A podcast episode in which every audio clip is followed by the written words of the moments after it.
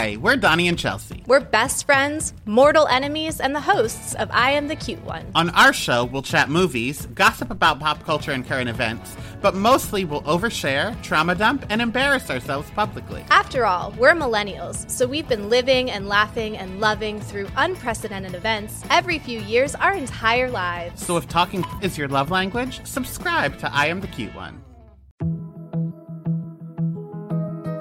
Hi, everyone. I'm Dr. John White, WebMD's Chief Medical Officer and host of the Spotlight On series from WebMD's Health Discovered podcast. For this special two part episode, you'll hear up close and personal journeys about being diagnosed with a rare type of cancer, multiple myeloma.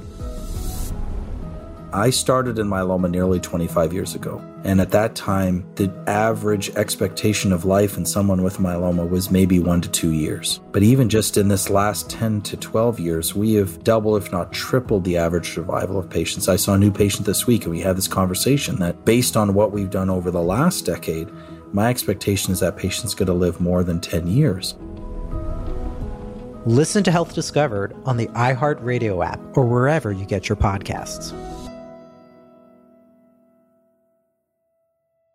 This holiday season, the Tunnel to Towers Foundation delivers on its promise to do good and never forget the sacrifices America's greatest heroes have made for us with their annual season of hope. Between Thanksgiving and New Year's Eve, the foundation will deliver mortgage free homes to dozens and dozens of America's catastrophically injured veterans, fallen first responder families, and Gold Star families. Bring hope to heroes. Donate $11 a month to Tunnel to Towers at t2t.org. That's T, the number 2, T.org. Oh! Is Marvel competing with Netflix? Are they trying to come out with their own version of Love, Death, and Robots? Well, if they are, they need to add in, you know, a few more penises and, and breasts and asses and things because y'all know love death and robots that is not for children okay the first episode of what if has dropped and considering that those are some of my favorite marvel comics i am a happy boy I love this first episode. Captain Carter is everything that I needed. It was a brand new telling of the super soldier story. And you know what? I'm here for it and I'm ready to talk about it. It's your weekly bonus episode of Reality and Comics 2, and I'm ready to get into it. Let's do it.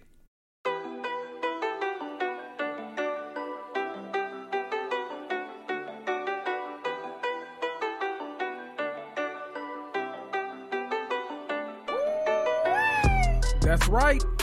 You're listening to Reality and Comics 2 the podcast that discusses all things scripted and unscripted TV and film. I'm Kendrick, but most of you know me as your mama's favorite black geek. You want some hot takes about the Real Housewives or Love Island, or maybe you just want some extra insight on the Scarlet Witch or the Marvel Cinematic Universe? Well, you're in the right place. Grab a cocktail, sit back, and prepare to cuss and fuss right along with me.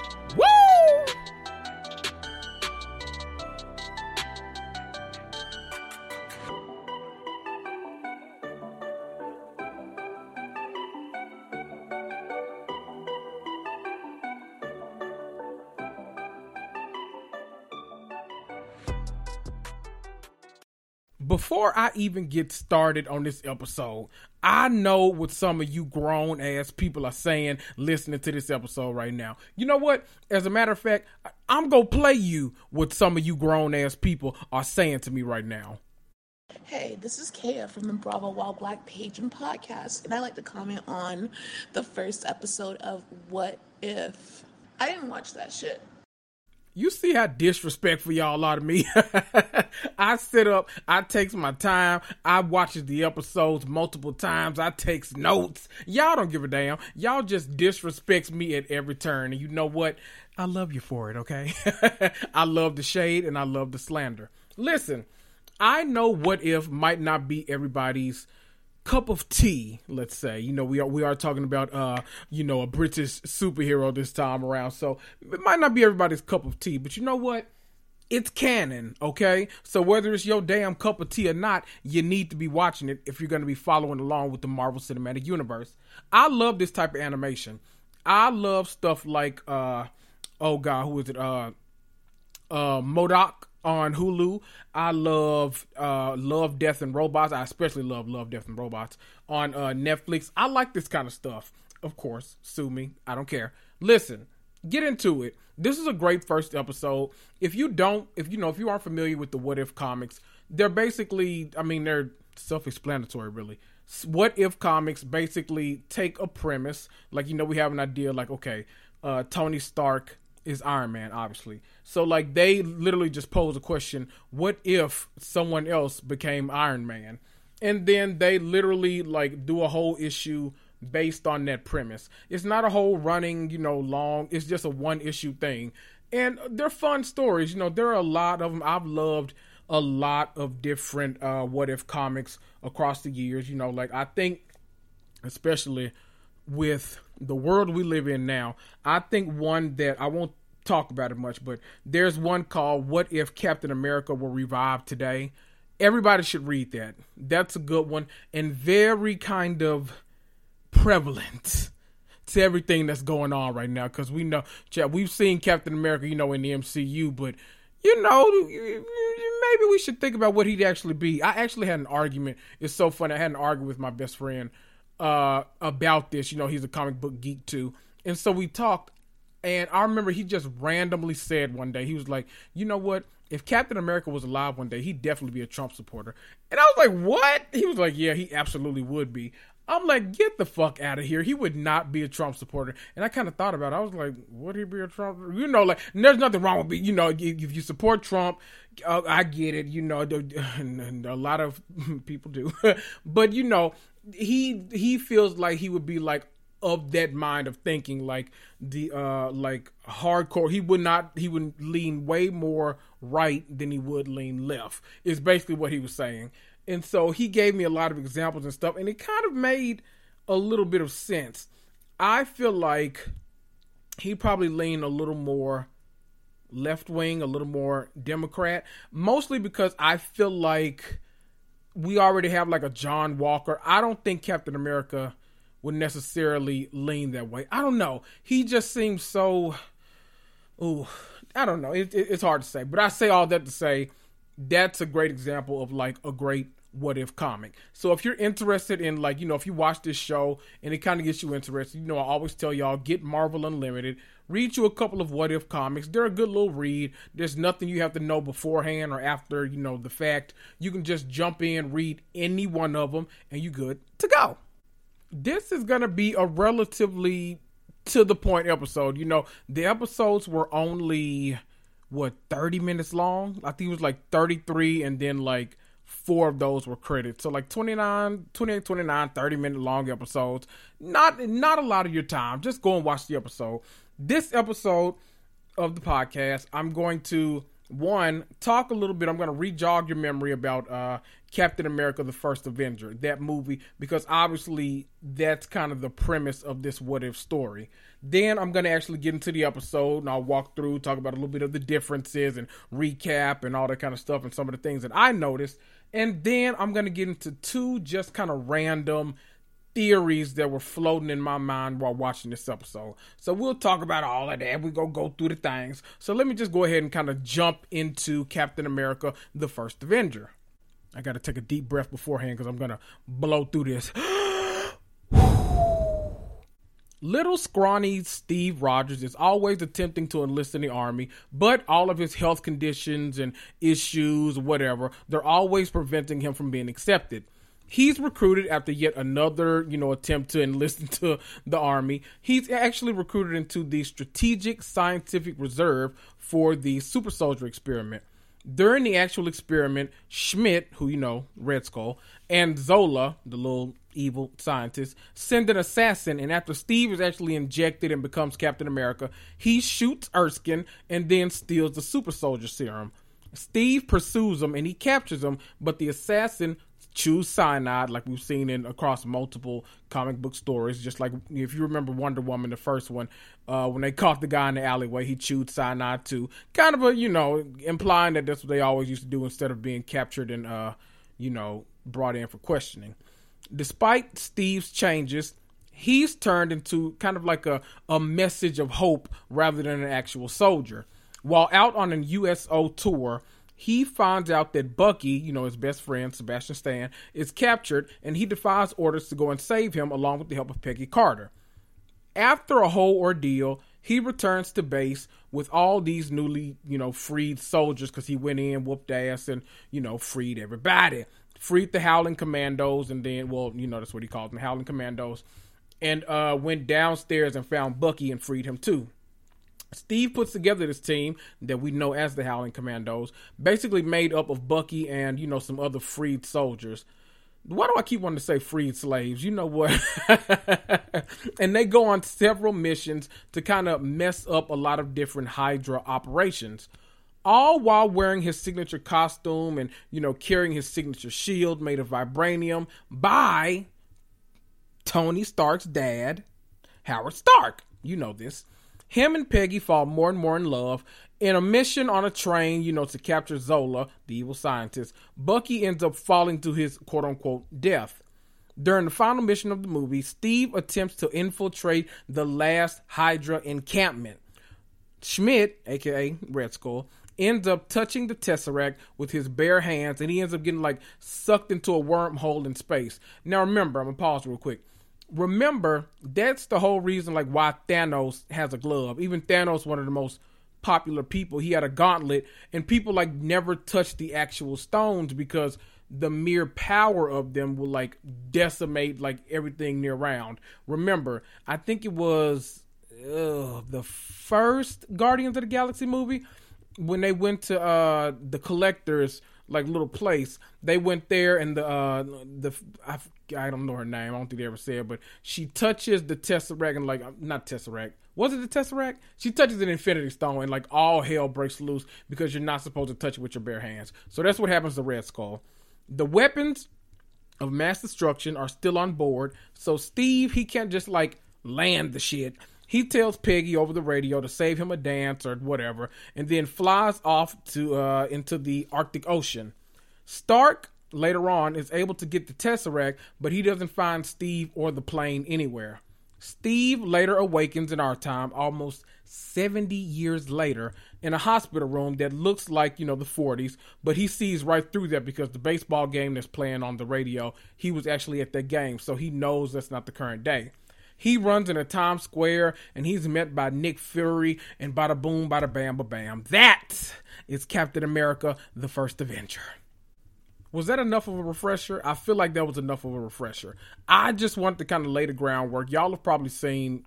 They, I mean, they play Captain America, uh, First Avenger on FX and all that stuff so often. I'm sure y'all have seen it recently. But I wanted to just, you know, kind of lay the groundwork so that this episode doesn't just seem out of nowhere. But even still, you're familiar with Steve Rogers' story. I mean, it's been kind of beaten into our head over the past decade, so I'm sure you know. But with that, let's actually get into the actual episode.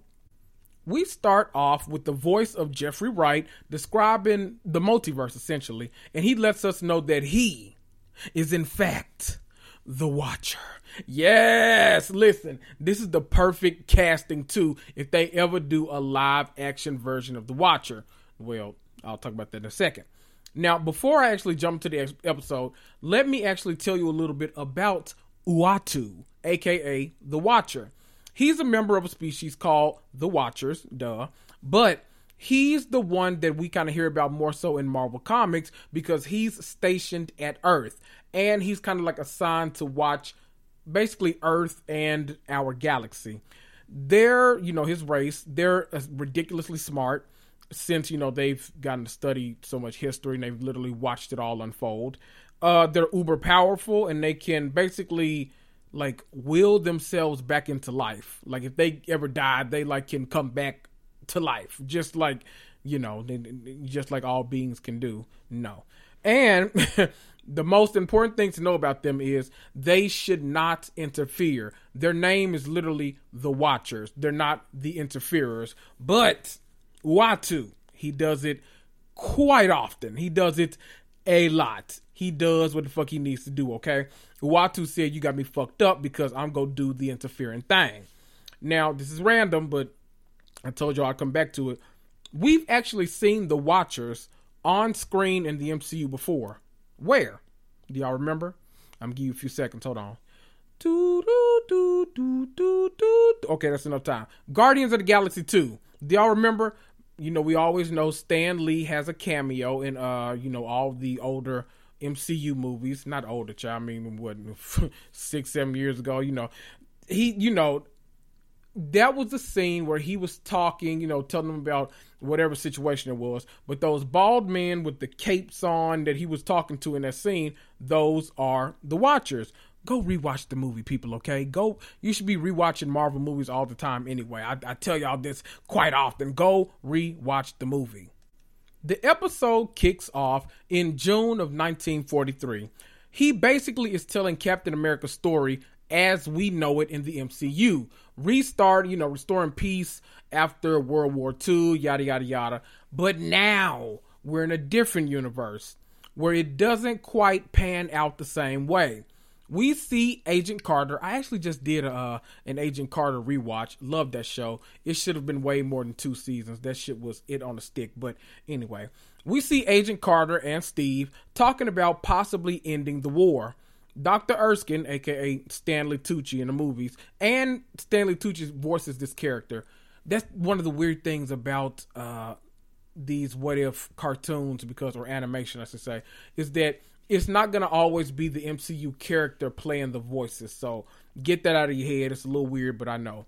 Dr. Erskine asked Peggy, would she be more comfortable watching from the booth? And she says no, she'd prefer to stay. If we were watching Loki, this would have been her Nexus event. The Watcher even says this is the moment where she created a new universe. We see all of the similarities from the original Captain America movie where the secret spy, you know, sets off the bomb, but before Steve becomes Captain America. That's one of the big differences too. Plus, in the original Captain America movie, Stanley Tucci like grabbed the mic or Dr. Erskine Chad. Y'all know Stanley Tucci from uh The Devil Wears Prada. Y'all know that damn man. He actually was looking up at them like in the galley, but in this what what if animation, they're actually all down there on the floor, like right next to the the machine that you know Steve has to get into. He shoots Erskine, the assassin. Steve jumps out to help, and he ends up getting shot too. But don't worry, because Peggy Carter, Agent Carter, is on the scene. Okay, she shoots him, and then she heads over to Steve.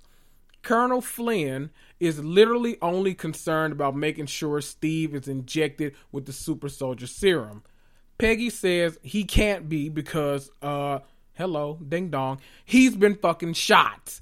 Peggy makes the executive decision and she jumps into the machine and is injected with the super soldier serum, thus giving our, our episode, you know, what if Peggy Carter was a super soldier? The doors on the machine open and baby Peggy is looking like China doll. I was about to say Black China, but I fixed it in my mind beforehand. Okay, Flynn says this is a massive failure, and of course is belittling Peggy every step of the way. This is why Agent Carter was like so hard to watch sometimes because I wanted Peggy to knock those misogynistic bastards on their asses quite often. She couldn't though, but you know what I mean. Ugh. He's making comments like, you know, maybe we should, you know, we can use your blood one day to figure out how to make a real soldier. You know, she's like, I am a real soldier. He's like, women don't fight on the front line. We then see Peggy, you know, taking out her frustrations on a punching bag just like Steve Rogers did in the first Avengers movie. Remember, that was when Nick Fury came to, you know, basically ask for his help and get him to join the Avengers again. Remember, Steve had all of those punching bags lined up because when he would hit them, he'd be going in and then he'd knock those suckers across the room. He'd just put another one up and start going in again. I love all of these parallels throughout this episode. In the background, the recently shot Steve is on a treadmill with handles obviously doing some rehab work. I love that when Peggy is venting, Steve says, you know, it could be worse and that she could be paraded around in a crazy costume, being told to smile 10 times a day on a USO tour. Now, obviously, this is what happened in Steve Rogers' version of Captain America.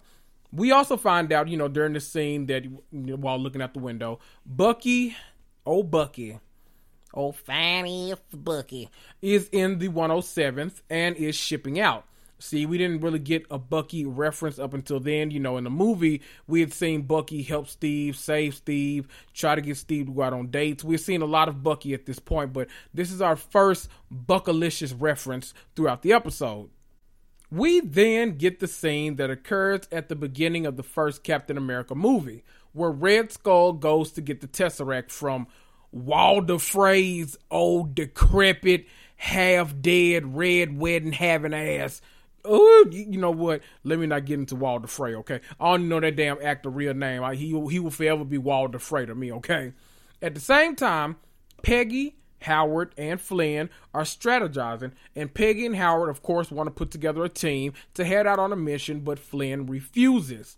They want to make sure that the Tesseract doesn't end up in the wrong hands because it's basically a weapon of mass destruction.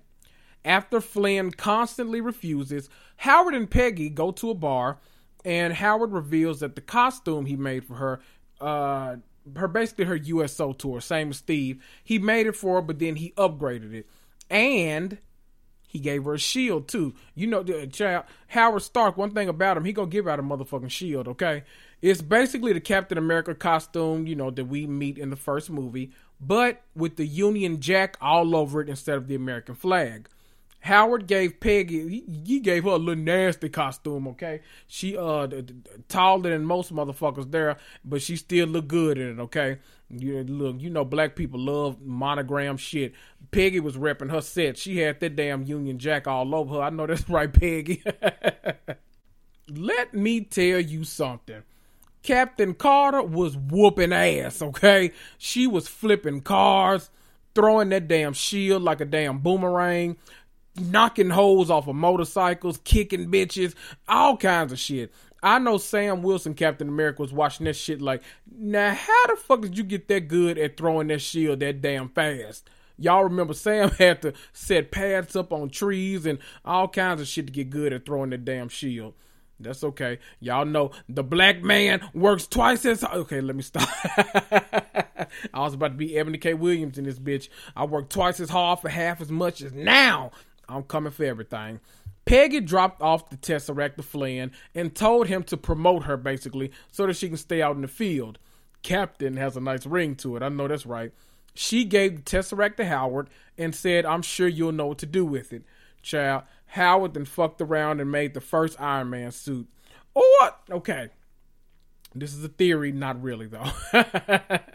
but that suit, I know, I know, I know, I know was an Iron Man suit, but it was giving me Big Hero 6 vibes, okay? It was. And you know for a fact that Big Hero 6 is a Marvel property, so I'm just saying, this is animation, right? I'm, all right, think about it. I'm just saying. And Steve Rogers is going to be the pilot of the damned uh, uh, Big Hero 6 costume. That's not what it's called, but, you know, just bear with me, okay?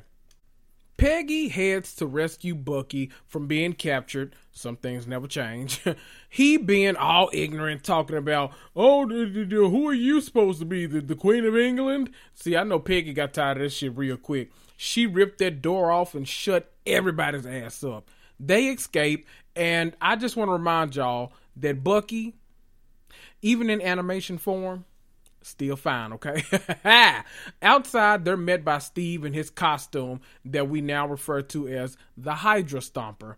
And they, ref- you know, they he refers to him as his dancing shoes. You know, we it's a lot of callbacks to you know the the whole romanticizing of him and Peggy's relationship. So it makes sense. Now the gang's all together. I'm gonna touch on this scene uh, a, a wee bit at the end too, though. I got a a small small little theory that I want to throw out there. And then we get a Peggy whooping ass montage.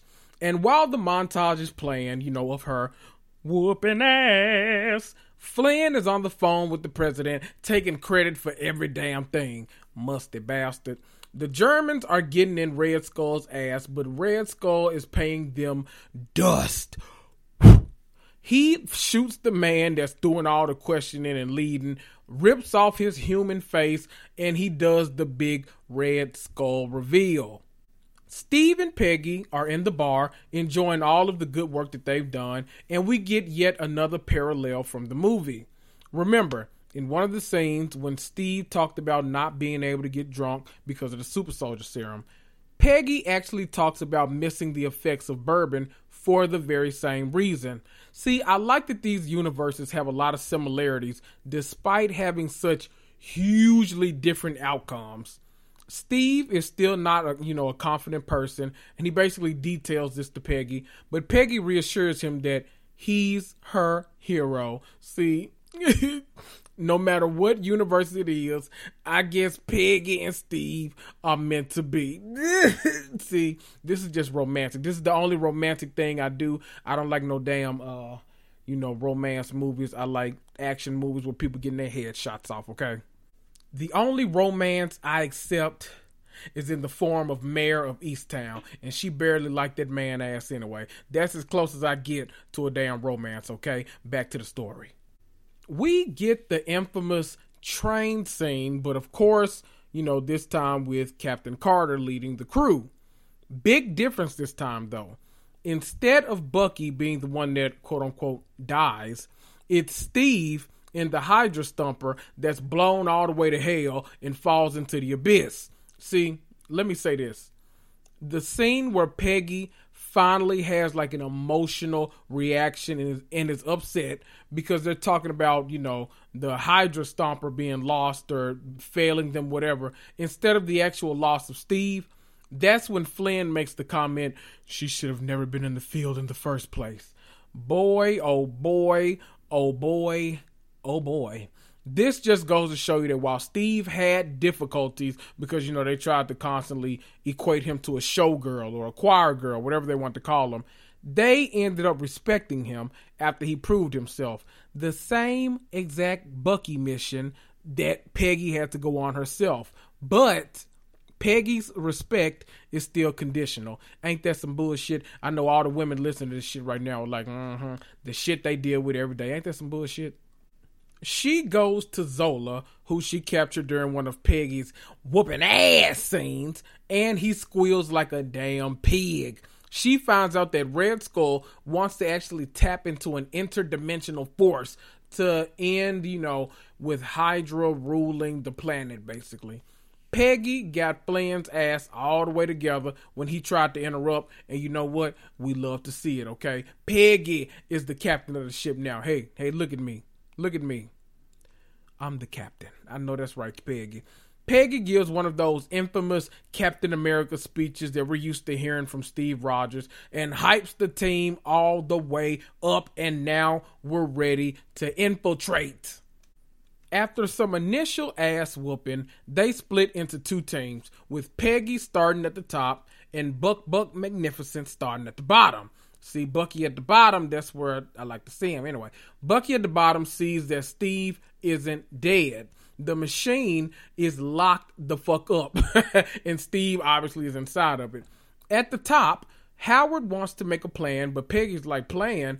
Bitch, wait, I got a shield. Same thing Captain America be doing. Child, they too late because Red Skull has already opened the interdimensional gateway, and a big Hydra logo looking tentacle monster comes out and kills Red Skull immediately. Uh oh. Uh oh. In the basement, though, they get Steve free and they power up the suit enough to, you know, kind of free him, and he immediately heads off towards Peggy. Howard and Peggy devise a plan to kind of as they call it, reverse the suction. So, like you know, the tentacle monster was coming out. They trying to get him to suck back in, and Howard goes to you know push the buttons and make it happen, like she referred to earlier in the episode, while Peggy is getting tossed like a motherfucking salad by them tentacles. At the climax of the episode, Peggy is pushing the tentacles back into the dimension. Steve, of course, is trying to stop her and reminding her about their dance lessons that they have, and she says, Don't worry, Saturday night. Very reminiscent of the ending of the Captain America movie. See, I wonder if Peggy will wake up and like Steve saw her in uh what movie was that? Was that Civil War or no, that was Winter Soldier when he looked up. I wonder if he's gonna uh, be looking like Joe Biden at this point, or if he'll still look like little shriveled up ass Steve. I don't know. See, I got another theory about that actually at the end. We'll talk about that in just a moment. when they managed to, you know, bring her back, it's almost 70 years in the future. And she's met by none other than Fury and Clint, aka Nick Fury and Hawkeye. And she finds out that she can't make her date. Oh, how sad. At first, I was kind of wondering why they chose to have Fury and Clint there. Like it didn't make sense to me. Fury kind of made sense because it parallels the original movie, but I was like, why Clint? And by original movie, I was thinking Captain America. Then, you know, I kind of thought, well, maybe, maybe they're making us remember that you know there's a Disney Plus show coming up centering around Hawkeye. Maybe that's what it is. I don't know. But then I remembered that scene in the original Avengers movie, and it's basically the exact same scene. Remember the scene when Loki appears and he has, you know, Peggy came out with that sword, but he comes out with the uh his like, you know, iconic scepter that he has. And Nick Fury says something like basically the same thing he says to Peggy. And it's both Fury and Clint that are actually there. That's right before Loki actually turns Clint evil. See that scene. Now that makes a lot of sense to me. Hey, have you guys checked out The Dipp? It's the site that allows you to read articles about some of your favorite shows written by experts and fans focused on depth, not on clicks. Their personalized subscription site allows you to follow high quality coverage surrounding the shows that you love and the shows you love only. I just got done reading an article about WandaVision, you know, one of my favorite MCU projects, and it said the only logical follow up is Howard the Duck. It's insane. I mean, I love it. Check out the link in my podcast episode description. Click around on some of those articles and sign up for the Dipp today.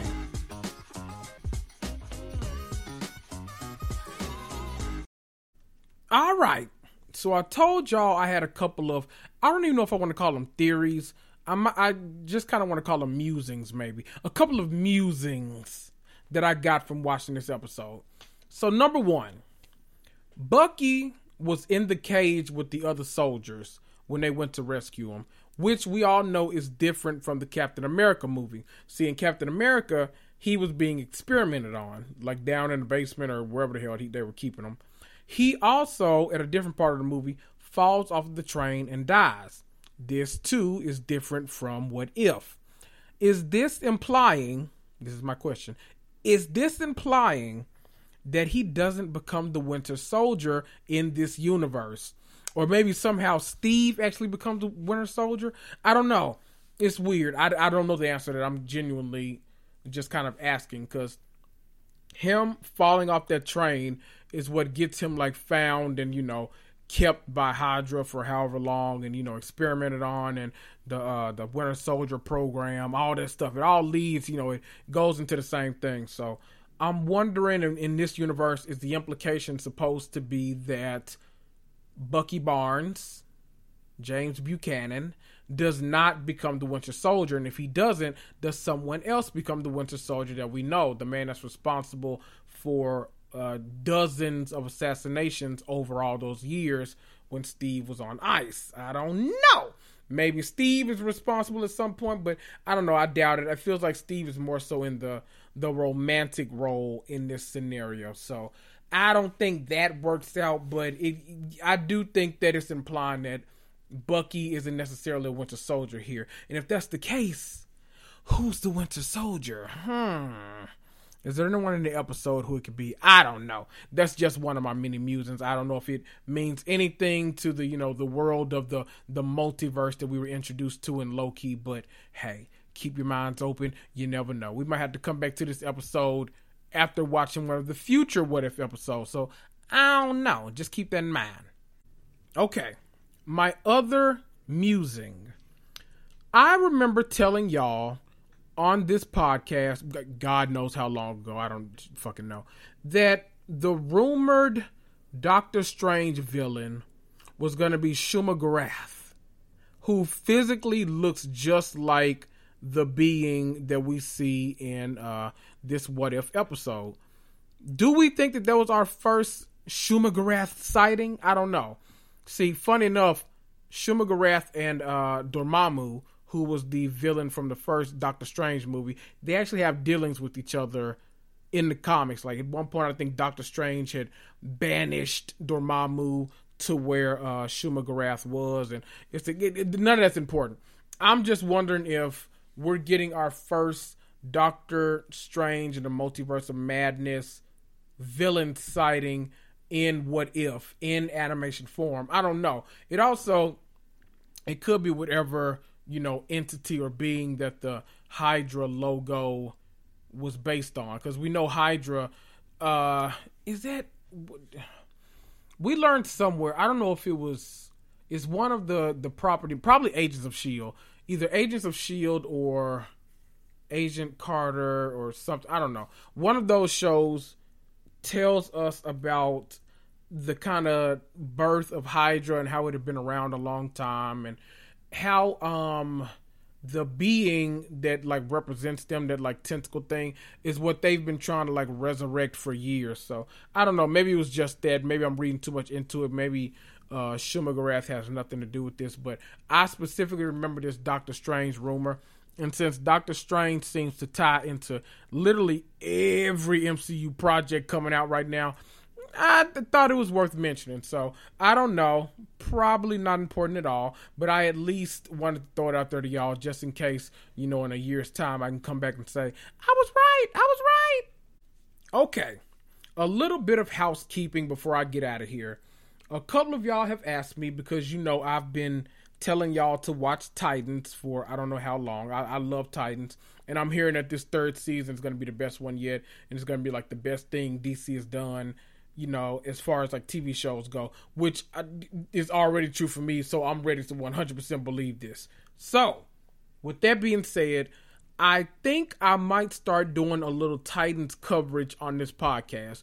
It'll be on these bonus episodes, so maybe I'll start off with what if, and then I'll add in a little Titans talk. Ooh, not Ted. Fuck Ted. Let's do some Titans talk. Maybe towards the end of the episodes or you know, maybe I'll recap. I don't know. I'll figure it out. Maybe I'll ask you guys' opinion on Instagram and we'll figure out what we want to do with that. But I wanted to mention it just in case you want to go back and, you know, rewatch some episodes. If you're listening to this podcast the day that it comes out, then the new season of Titans uh, the first two episodes should be available on HBO Max, which I am very excited about. I'm going to watch it maybe the weekend. I actually have to go out of town this upcoming weekend, so maybe I'll get to watch it then. Maybe I'll get to watch it on the day. I don't know. I wanted to finish my season two rewatch before starting the new season, and I'm about halfway through season two, so maybe I'll rewatch it. I mean, I remember what all happens. Maybe I'll just jump to season three. I don't know. I'll I'll figure it out. I, I don't know. I'll, I'll figure it out.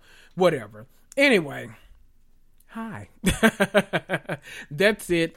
Check out some watch What If comics. I mean, I think you'll like them. They're good stuff. It's a a lot of different superheroes have their own like you know what if storylines, so you could probably find one you like. Watch this show with me because I have a feeling it's gonna you know really branch off and it's going to end with some kind of surprise plus if that's not enough to convince you chadwick boseman's last performance was in this show like he lends his voice to black panther in this and we are not going to be ready to hear this but i want all of y'all to i want to cry right along with y'all because i know i'm not going to be no motherfucking good when i hear chadwick Boseman talking back to me on that tv as t'challa. I'm not going to be okay and i'm going to need whatever kind of support you guys can give me. I don't know if i can count on it but i'm going to ask for it anyway. And you know what? With that i'm out of here. See ya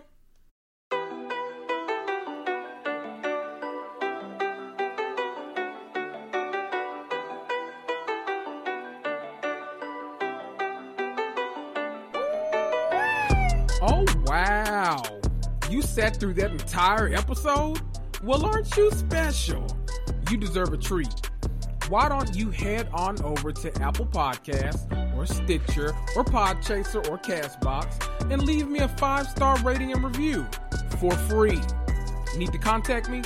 Email me at realitycomics2 at gmail.com. Make sure you follow me on Instagram for hilarious memes and up to date information about the podcast. That's at Reality Comics 2, T O O. This is Kendrick, and I'll see ya.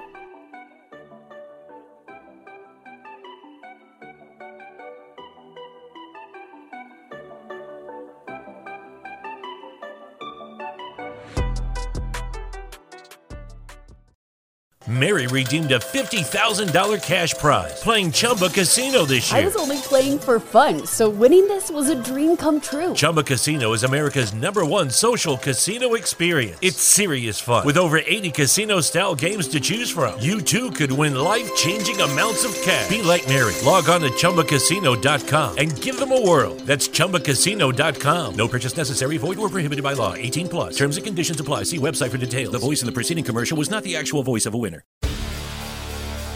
Hi, I'm Maria. And I'm Mike. And we're Team, Ready. Black Hills Energy knows your home is where your heart is, so they want you to be ready. It's all about keeping you safe, prepared, and making your home as energy efficient as possible.